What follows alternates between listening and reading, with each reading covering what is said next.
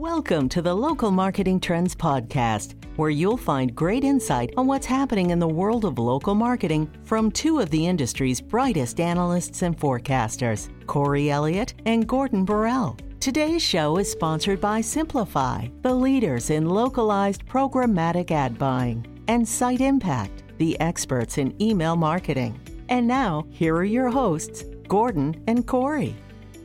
Well, welcome everybody to uh, the Local Marketing Trends podcast. With me is Corey. Hello, Gordon. How are you today? Good, thank you. Uh, what are we talking about today? We're talking about programmatic and all the terms being thrown around. Great. the giant bucket that is programmatic and all yeah. the terms therein from OTB, RTB, open marketplace, oh, you know, oh this, oh that. There's so many terms. Yeah, and it there's a lot of confusion around. I think you and I had a conversation this morning. Is you know what is what is audience extension actually? Yep. And so so let's let's not just make it even more confusing. I think you know what we're talking about when you think about it is robotic ad buys. What yep. the hell happens to the you know 50, automated 60,000 employees that are selling advertising for TV stations, radio stations, newspapers, direct mail companies, etc. Is yeah, it all eventually going to be? Don't need them. Don't need them anymore. Yeah. It's gone. It's gone.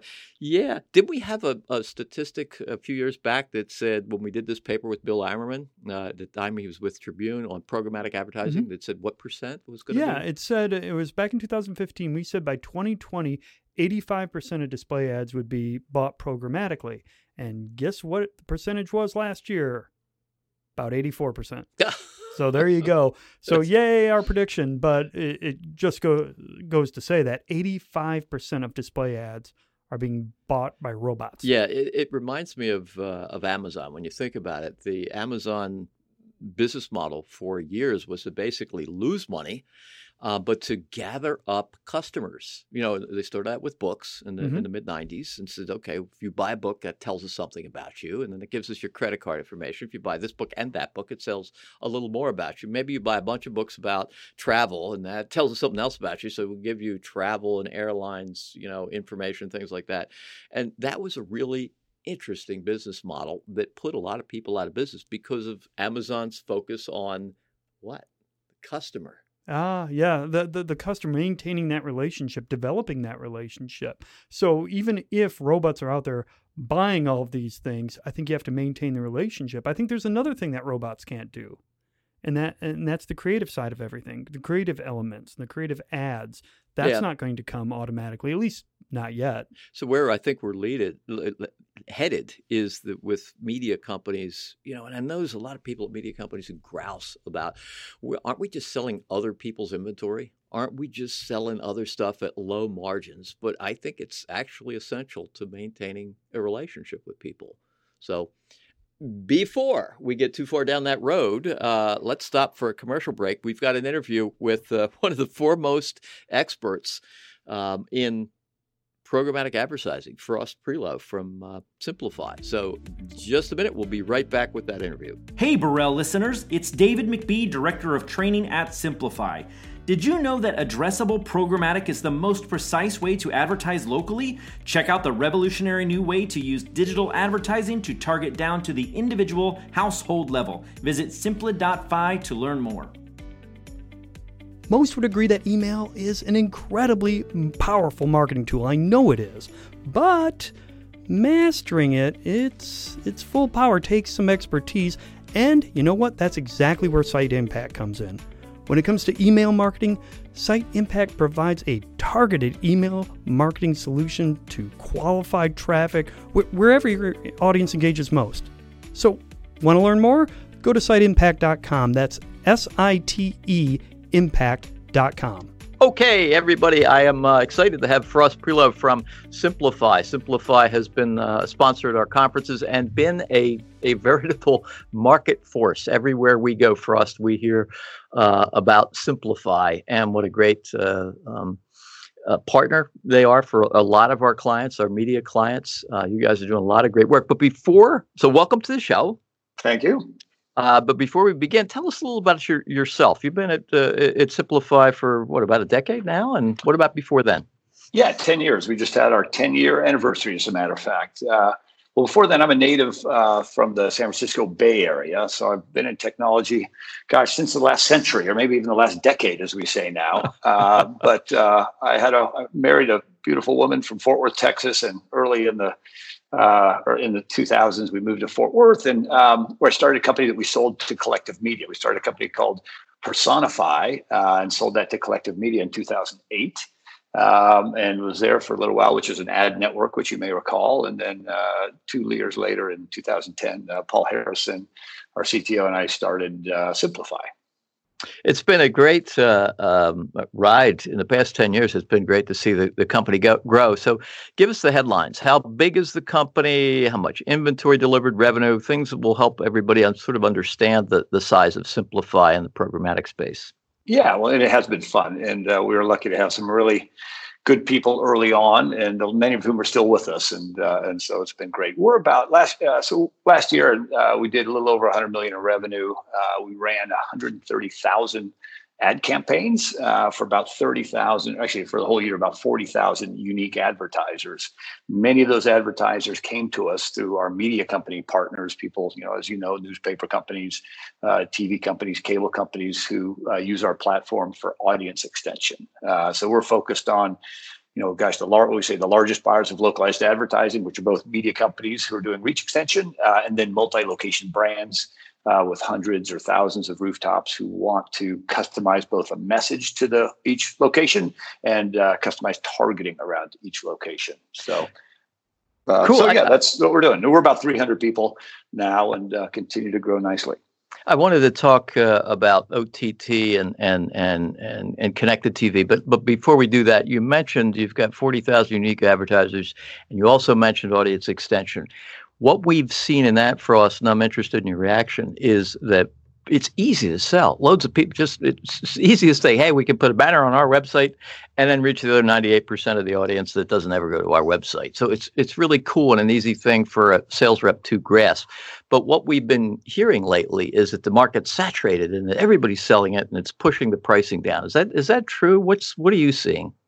You know we don't see so on one hand we don't we don't see what our partners are selling it for. It's frankly none of our business and they add a lot of value. Uh, and so in the past what we've seen is two things. One audience extension, programmatic audience extension has been a much better margin business for our partners than has been reselling uh, Google search or Facebook social. So many of them have come to us actually with the opposite, saying, wow, the margins here are better. They're not as good as their O&O, of course, but, uh, but if they sell it well, if they uh, bring unique perspective to the local market, like u- unique, uh, you know, local knowledge and use geofencing to target venues that, uh, that they know about, those are the partners that uh, that we see that can really sort of maintain their margins and, and keep it away from being a commodity resale business. What are some of the big trends you're seeing in geofencing? That is also very hot among uh, media companies right now, and, and advertisers are just loving geofencing. So, what are the trends that you're seeing in that area?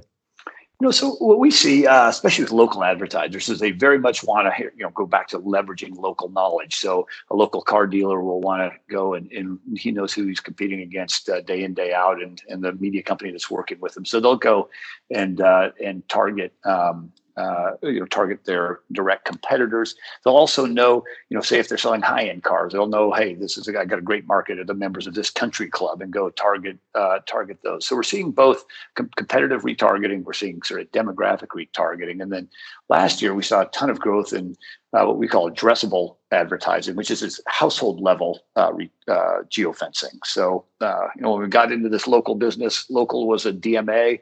It got a little bit better down to a city level, and then with GPS data went to a zip level. And so in uh, 2018, we rolled out household level addressable, and uh, and that has been uh, that has been a sort of fast growing product that we saw all through last year. Give me an example of, of how that works. So someone is targeted by their physical mailing address, is that right?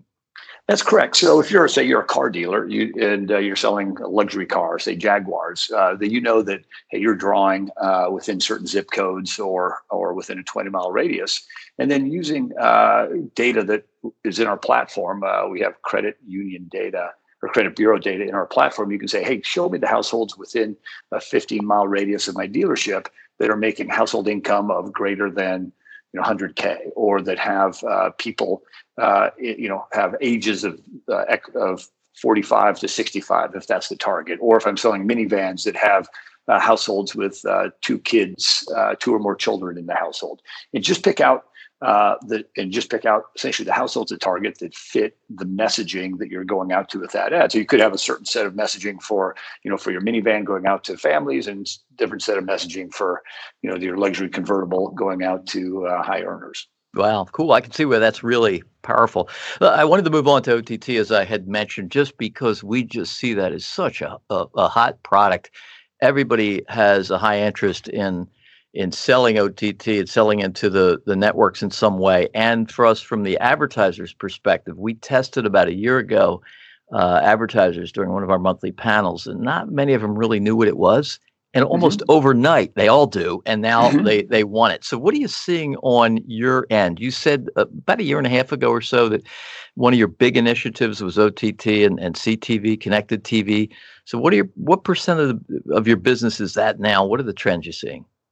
Yeah, so um, interesting. OTT, along with that addressable solution that I just mentioned, have been uh, really were sort of the big drivers for us in 2019. So in um, um, in OTT, it's it's over ten percent. It's like twelve or thirteen percent of our business now. I just I just looked up the numbers. I we in uh, in the fourth quarter alone, we ran eleven thousand OTT campaigns for four thousand unique advertisers. And so one of the interesting things, you know, from our approach that we're doing is this is a way, and one of the things I, we see our job as is how do we bring OTT to local advertisers and TV in general to that. So that's been uh, super satisfying for us to be able to you know be able to take uh, take this product to advertisers who just have budgets that may be you know a few hundred dollars a month, and uh, and we can now uh, get them onto a very very targeted uh, TV advertising solution.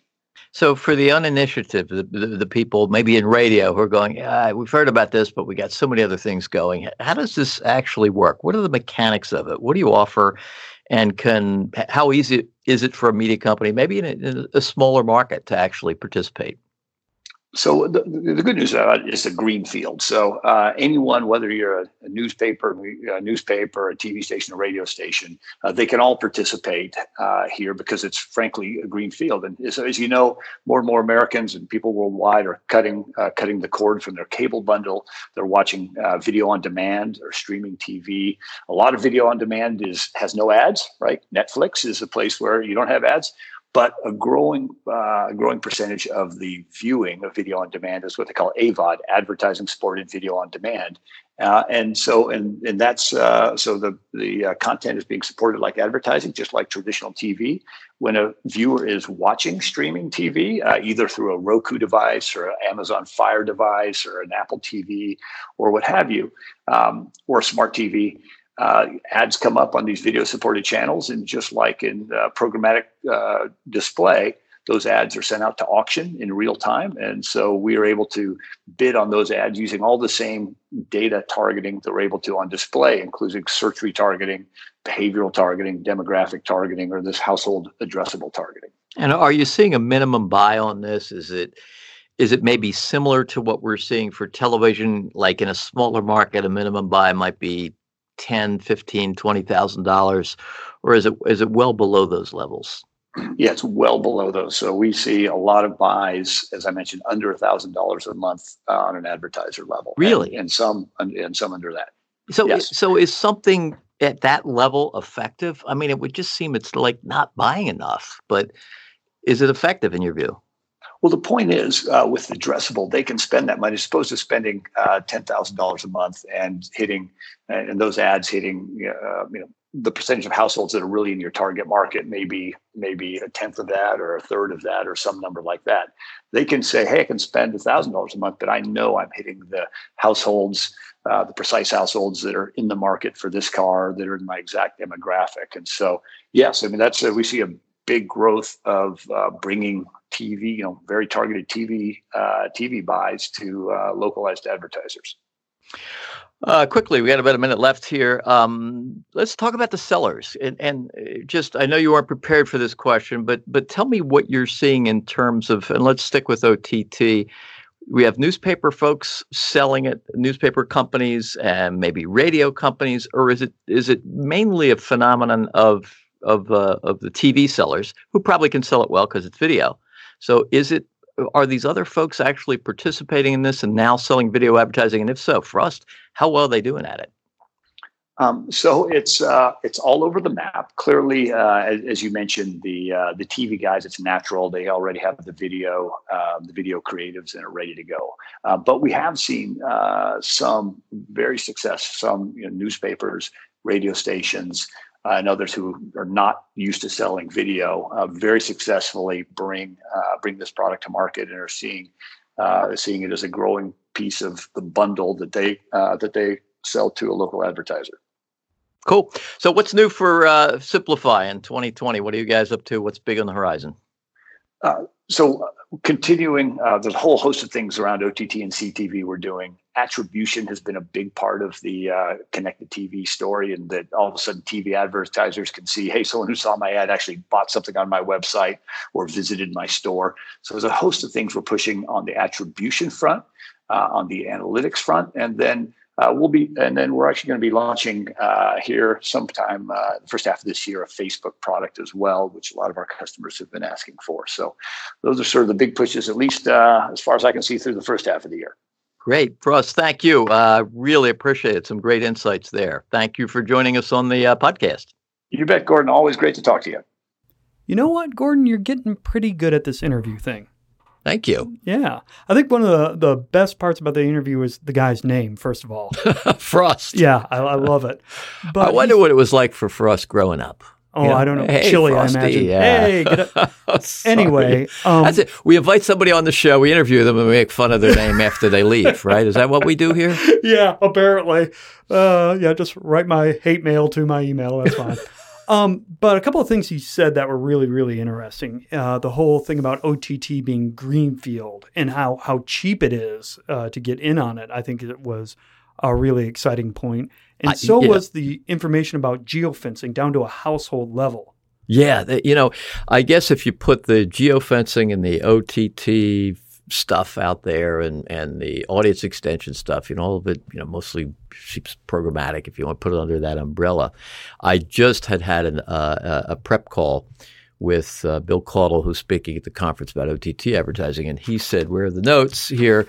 OTT, local OTT is the hottest thing since social, mm. and it's the most demanded thing we have." So, boom, there it is. The demand is out there. I just don't understand why so there's so much reticence in, reticence inside companies to sell this because oh it's low margin it's not our stuff it's not our audience well, stuff. and there you go. And there's the paradigm I hate to use this there's a paradigm shift right that has to happen because under the umbrella of programmatic supposedly I can reach anybody in a market or one person in a market depending right? I can get a hold of anybody so, what becomes the most important thing for me to understand? Before you answer that, remember decades ago, a media company could go out and sell radio advertising or TV. That, that was what they had, that's what they could do.